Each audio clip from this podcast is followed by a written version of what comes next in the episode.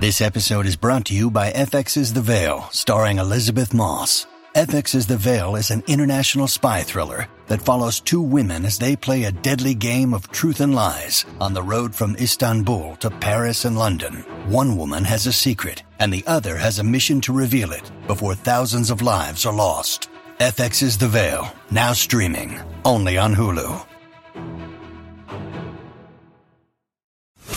It's Other Side of Midnight with Frank Morano. Frank Morano.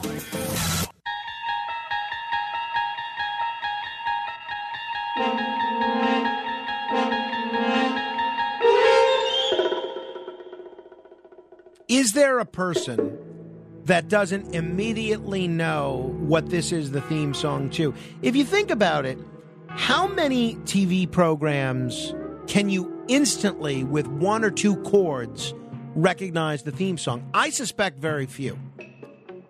But thus is the case with this particular show.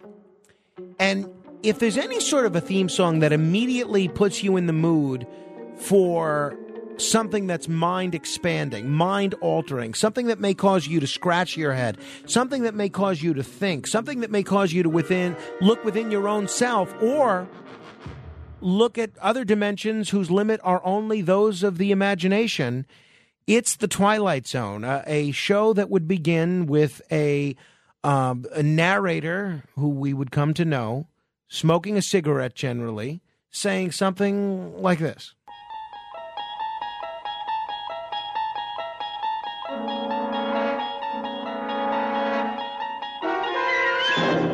You're traveling through another dimension.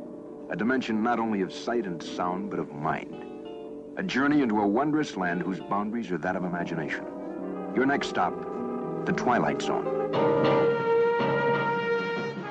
And then immediately uh, you would be prepared for a half hour, except for one season, then it was an hour, of being amazed. Uh, somebody that has uh, studied this, written about it, and seems to be one of the finest experts on anything resembling the Twilight Zone there is is uh, Dr. Don Presnell, the uh, director of the Common Reading Program and a senior lecturer at Appalachian State University. He's also the co author of A Critical History of Television's The Twilight Zone from 1959 to 1964.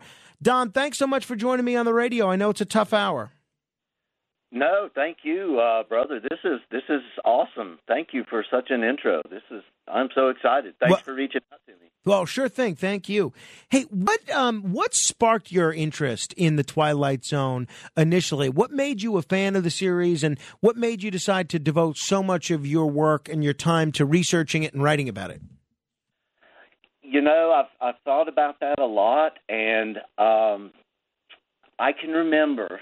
This will date me a little bit, but I I can remember being in eighth grade language arts class once upon a time, and this was the days of even pre VCR. This was like uh, you know the reel to reel projector, you know that you had to thread up and all that good stuff, and and uh, I remember the teacher showing us an occurrence at Owl Creek Bridge. Um, an episode with no dialogue at all, and that really stuck with me. And uh, at the time, I probably didn't. Well, I probably knew of the Twilight Zone, but I didn't know it in any real detail. And then I can't timestamp it exactly, but probably a few years later. Again, this is pre, uh, you know, pre everything when you got like three channels on the TV. Um, I'm- pretty sure it was probably a late Saturday night or two.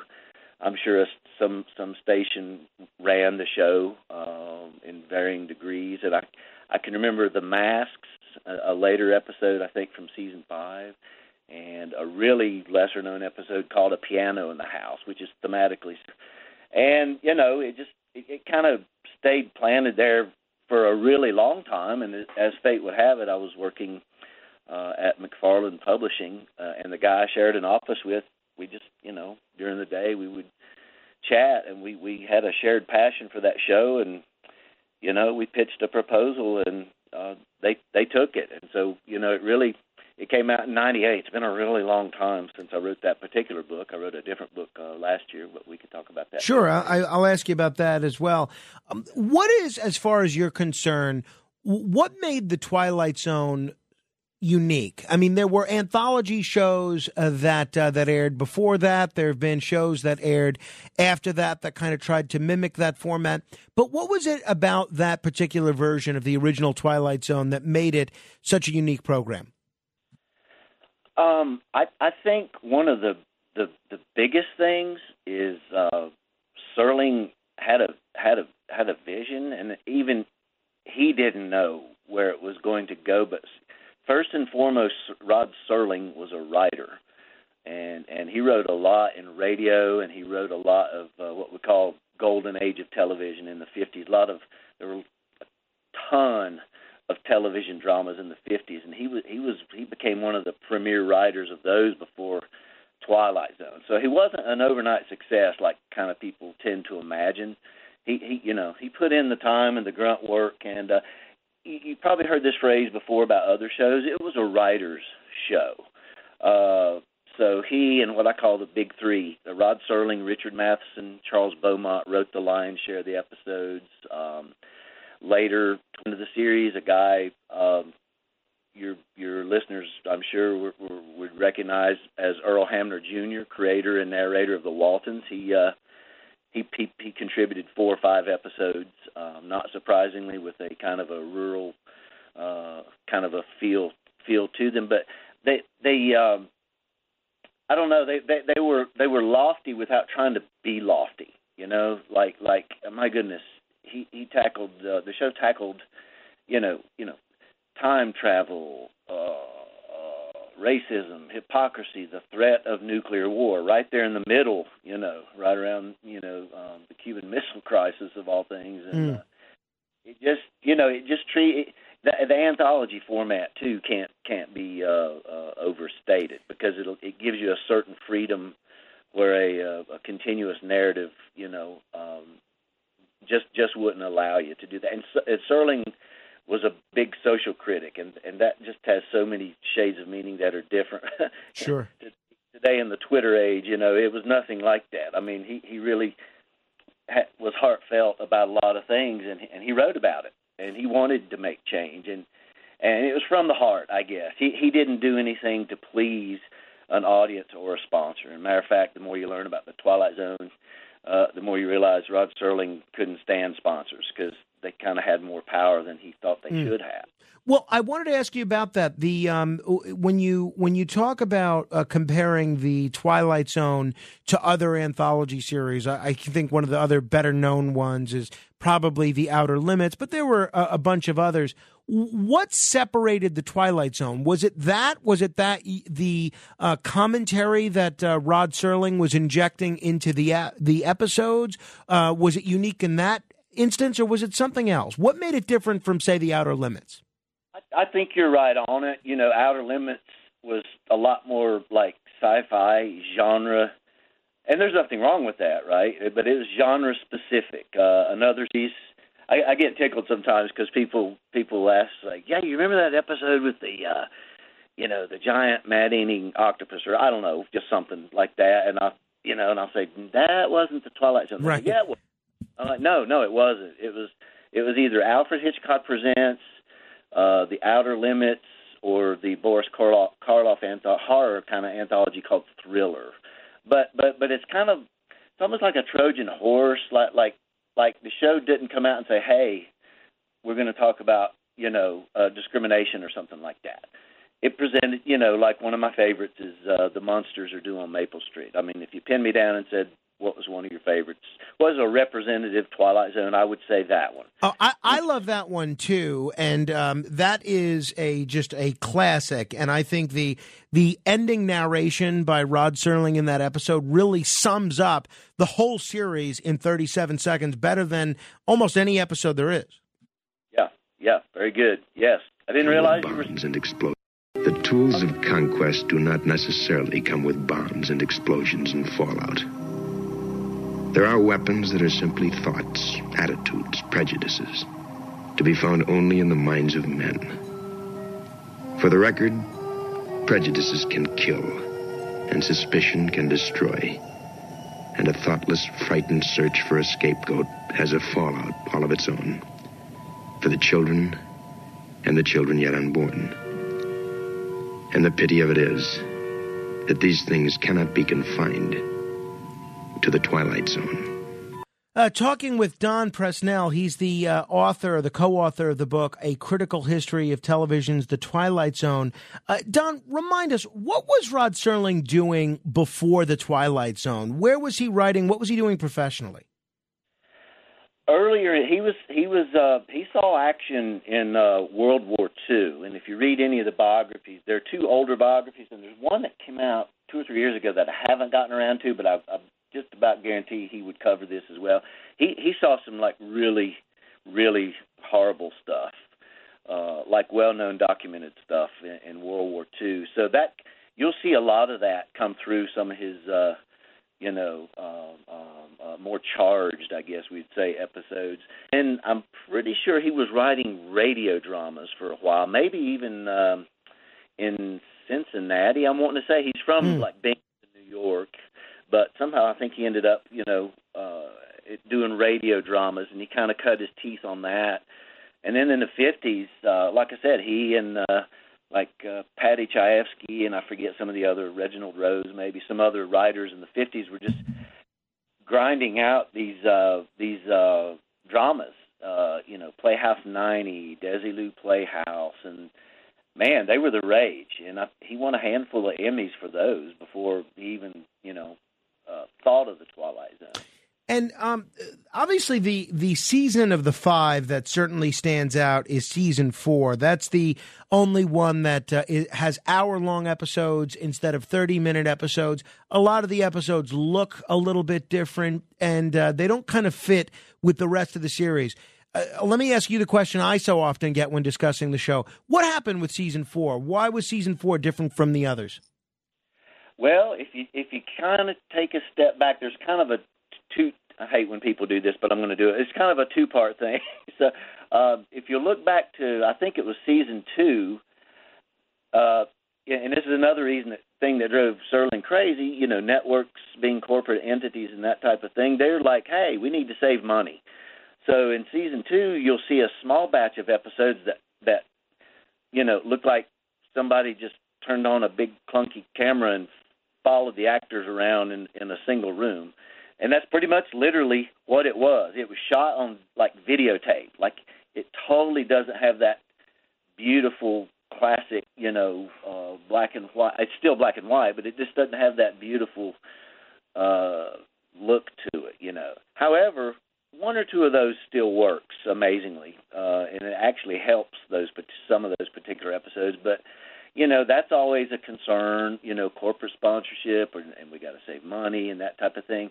And as the series moves on and Serling kind of you know encounters and you know kind of fights battles so to speak he gets he gets kind of tired and and you know he probably loses a little more interest may maybe more in the last season than any but certainly that frustration and maybe lack of interest maybe started to creep in on season 4 and I don't remember the exact reason, but I, I just I'd be just about sure that that that would still be a part of it. That the network was wanting to monkey around with things and and, and change it up a little bit.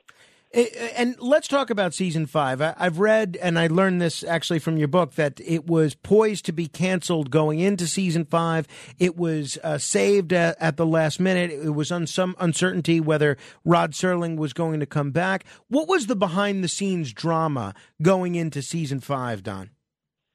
Um, like I said, I hate to repeat myself, but I, I really think he was just kind of, you know, kind of kind of losing steam. Now, now you know, you and you don't want to make light of it. He died really young. He died like age 49 or something like that. Smoked like a freight train. Didn't really take take care of himself at all. And if you if you look at the output of the 156 episodes, he he wrote like 90 some. I mean, mm-hmm. it's crazy. You can't even imagine the stamina it would it would take to write them, let alone write really really good stories. And so I I think I think he was just I think he was just tired, you know. Um and, and you, you see this in any series, no matter what it is. You'll see in later, uh, the longer a series runs, inevitably, I, I don't know if I'd go so far as to say they start running out of ideas, but for lack of a better phrase, they start running out of ideas, and so you'll you'll start seeing a little uh,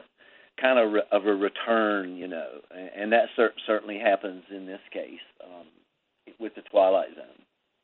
Rod Serling, although he did die young, he did work after the Twilight Zone. I know he did the, the uh, Night Gallery, which was a, a terrific show, very similar to the Twilight Zone in a lot of respects, although it was in color and um, you know a little bit more of a grittier, darker story from time to time.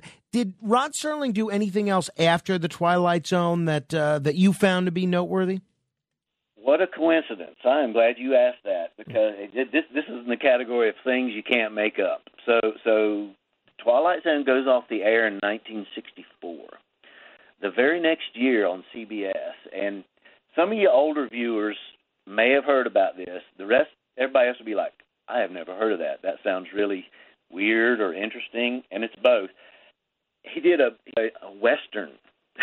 You kidding? all, and it was Lloyd Bridges, Jeff Bridges' dad, and it was called The Loner, and it only lasted one season, and you you you can imagine why. You know, uh, you're just coming out of the the heyday of the westerns. There were like scads of westerns on the air, and at at this time around '65 you know, Bonanza's still around and and uh, Gunsmoke and that type of thing. But for the most part, the the really big swell of westerns has has gone away. So that that worked against it. And and, and you know what's going to happen. Serling wants to make some really strong thematic statements, just like he did in Twilight Zone. And you know, a, a lot. Not not me. I'd love that, but a lot of viewers like, what is this? We don't want this. We want shootings and you know that kind of stuff and so it, it, it only lasted a season.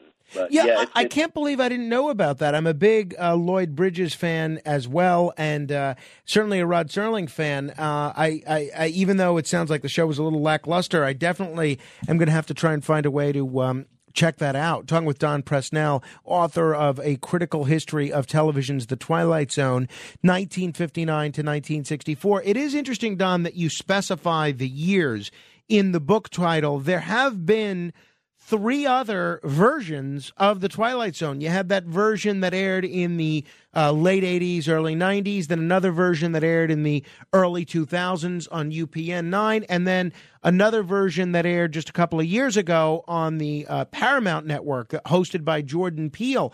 I'm sure you've watched at least episodes from all three of those other series. How do you think those three other series, those other three versions of the Twilight Zone, stack up? Well, I, Frank, at the risk of embarrassing myself, I, will be honest with you. I, I, really haven't. I know a lot really? about them. Wow. I've just never taken that dive. I mean, the temptation was there when I when I did the Twilight Zone book, but obviously I was like, you know, I want to focus on what I know. Uh, I, I know the '80s, um, while while generally dismissed, in retrospect, it's one of those that with time, I think people are starting to kind of have a little more respect for as time goes on. Uh, you can see, um, I think Bruce, a really young Bruce, pre-moonlighting Bruce Willis makes a, a, an appearance in the '80s version, um, and I think the '80s version was smart enough to only, and I can't remember which episode it was, but they they only like did a a remake of a previous episode, like like maybe once or no right, more than that two. was rare. Yeah, yeah. I think it was the episode uh, a, a, game of pool that they did kind of a remake of. In, in terms of um, you know the, the Twilight Zone, one of the constant themes is we saw, and this is before Star Trek. This is before we even went to the moon, but we saw so many episodes dealing with space, space travel, the loneliness of space travel, the different cultures that you might uh, encounter on other planets, aliens coming to this planet. For instance, the episode Elegy. To peace, my friends. To everlasting, eternal peace. Uh, space was a, a big theme on the Twilight Zone, wasn't it? Yes, yes, and that's great. You picked that. That's a Charles Beaumont episode, and it's it's really creepy too. it's just I don't want to give anything away to to your listeners, but yeah, that's a great choice. Yeah, it, you know, one of the cool things, uh, just on a surface level about the show, is is I call it like a like a, a time capsule feature. You know, you you can look back and see, you know, you you can pick up on what was culturally in the moment at that time, and like you said, we're ten years away from the moon moon landing and all that stuff. So it's really neat to see that. But you know, when it all gets down to it, um, you know, it's about t- two big super home run themes of the series are you know alienation and uh, self identity or loss of that identity and and and fear. And I know those are broad, but I think maybe uh, going back to one of your earlier questions, I think that I think that's why it works because because the themes are so universal in a in a non right. um, English class kind of way that that people kind of relate to it no matter no matter if you're seeing rotary phones or pay phones on the screen, you, you still you still relate to that. Yeah, no, I, I would certainly agree. Uh, there are obviously all the episodes of the twilight zone generally have some sort of a, a, twist where you know the big ending there's a big reveal where we learn something about one of the characters or the story or something. Do the once you've seen that episode though once you know the twist once you know it's a cookbook once you know the faces of the pig people for instance do the episodes rerun well in your view? Certainly, a show like Seinfeld, um, oh, you know, the you could watch the episodes a thousand times and the jokes are still funny. A show that's generally a bit less comedic, but result, but re- relies on those twists at the end, like the Twilight Zone. Can you watch an episode of the Twilight Zone repeatedly and still get something out of it? I would argue for the most part, yes uh, for those same reasons. You know, it's like when you have a favorite movie and you, you know, whoever you're watching it with is just astounded that you can quote the whole thing and you know what's coming and that and that kind of thing. For instance, uh, when you know when I do my Twilight Zone iteration of first year seminar here at Appalachian State, um, the pilot episode "Where is Everybody?" You, usually, pilot episodes for any series in retrospect are kind of clunky and they're still trying to figure things out. Not in this one. It it it's one of the top ten episodes for me, and I see something new in it every time. Really. Really. Eh, eh, there were a number of terrific actors that starred in The Twilight Zone before superstardom. Uh, obviously, William Shatner is in two terrific episodes. Robert Duvall is in a great episode. Robert Redford is in a great episode. Dennis Hopper is in a great episode. It, it, as far as actors that became stars later on, other than the ones that I just mentioned, is there anybody that specifically stands out in your brain? Oh goodness. Um, well, Wow. Uh, well, there's one, but it doesn't really like. It's not really a, a, a like you know. It's not his fault. It's just it is what it is. But a, a really young Burt Reynolds is in a season four episode called The Bard, where where Shakespeare. Oh kinda, yeah, I had forgotten that he was in that. Yeah, and it's kind of a it's kind of, it's kind of a not too veiled take on Marlon Brando. yeah, yeah, that uh, that is very funny. I'm gonna have to rewatch that uh, that episode. That that episode is one of the few Twilight Zone episodes that is uncharacteristically funny. Most of the other episodes are dramatic or they're dark.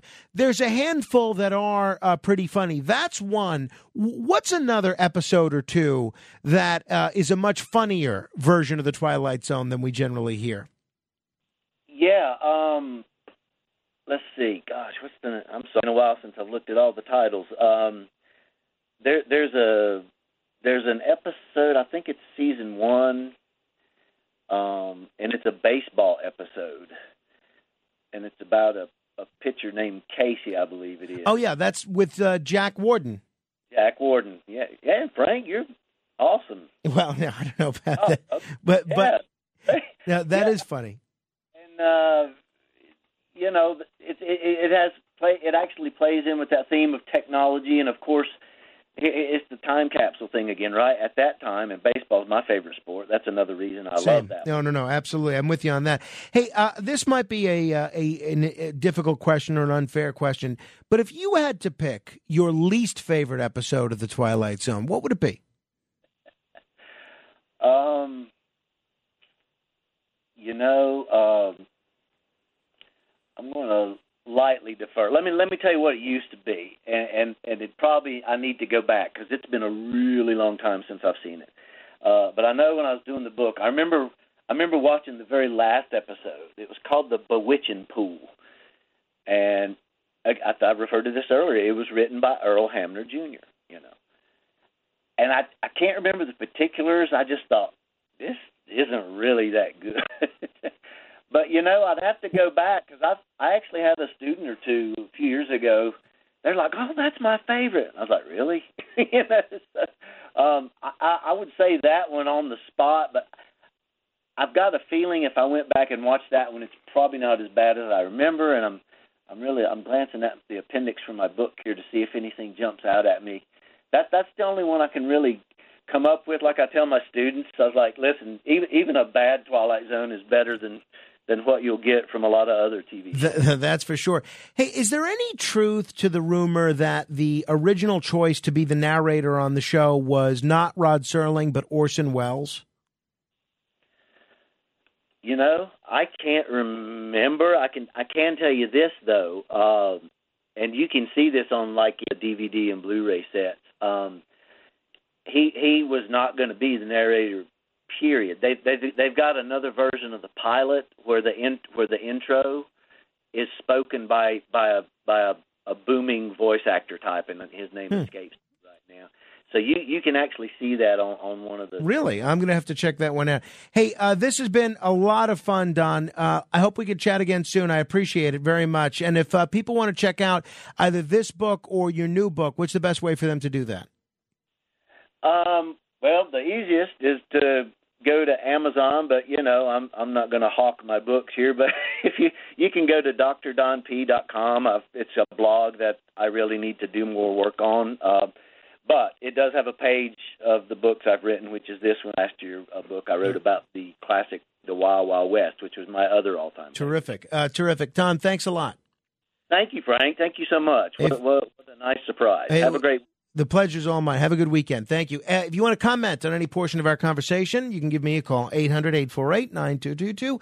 That's 800 848 9222. This is The Other Side of Midnight. Straight ahead. My name is Talkie Tina. And you'd better be nice to me. The Other Side of Midnight. midnight.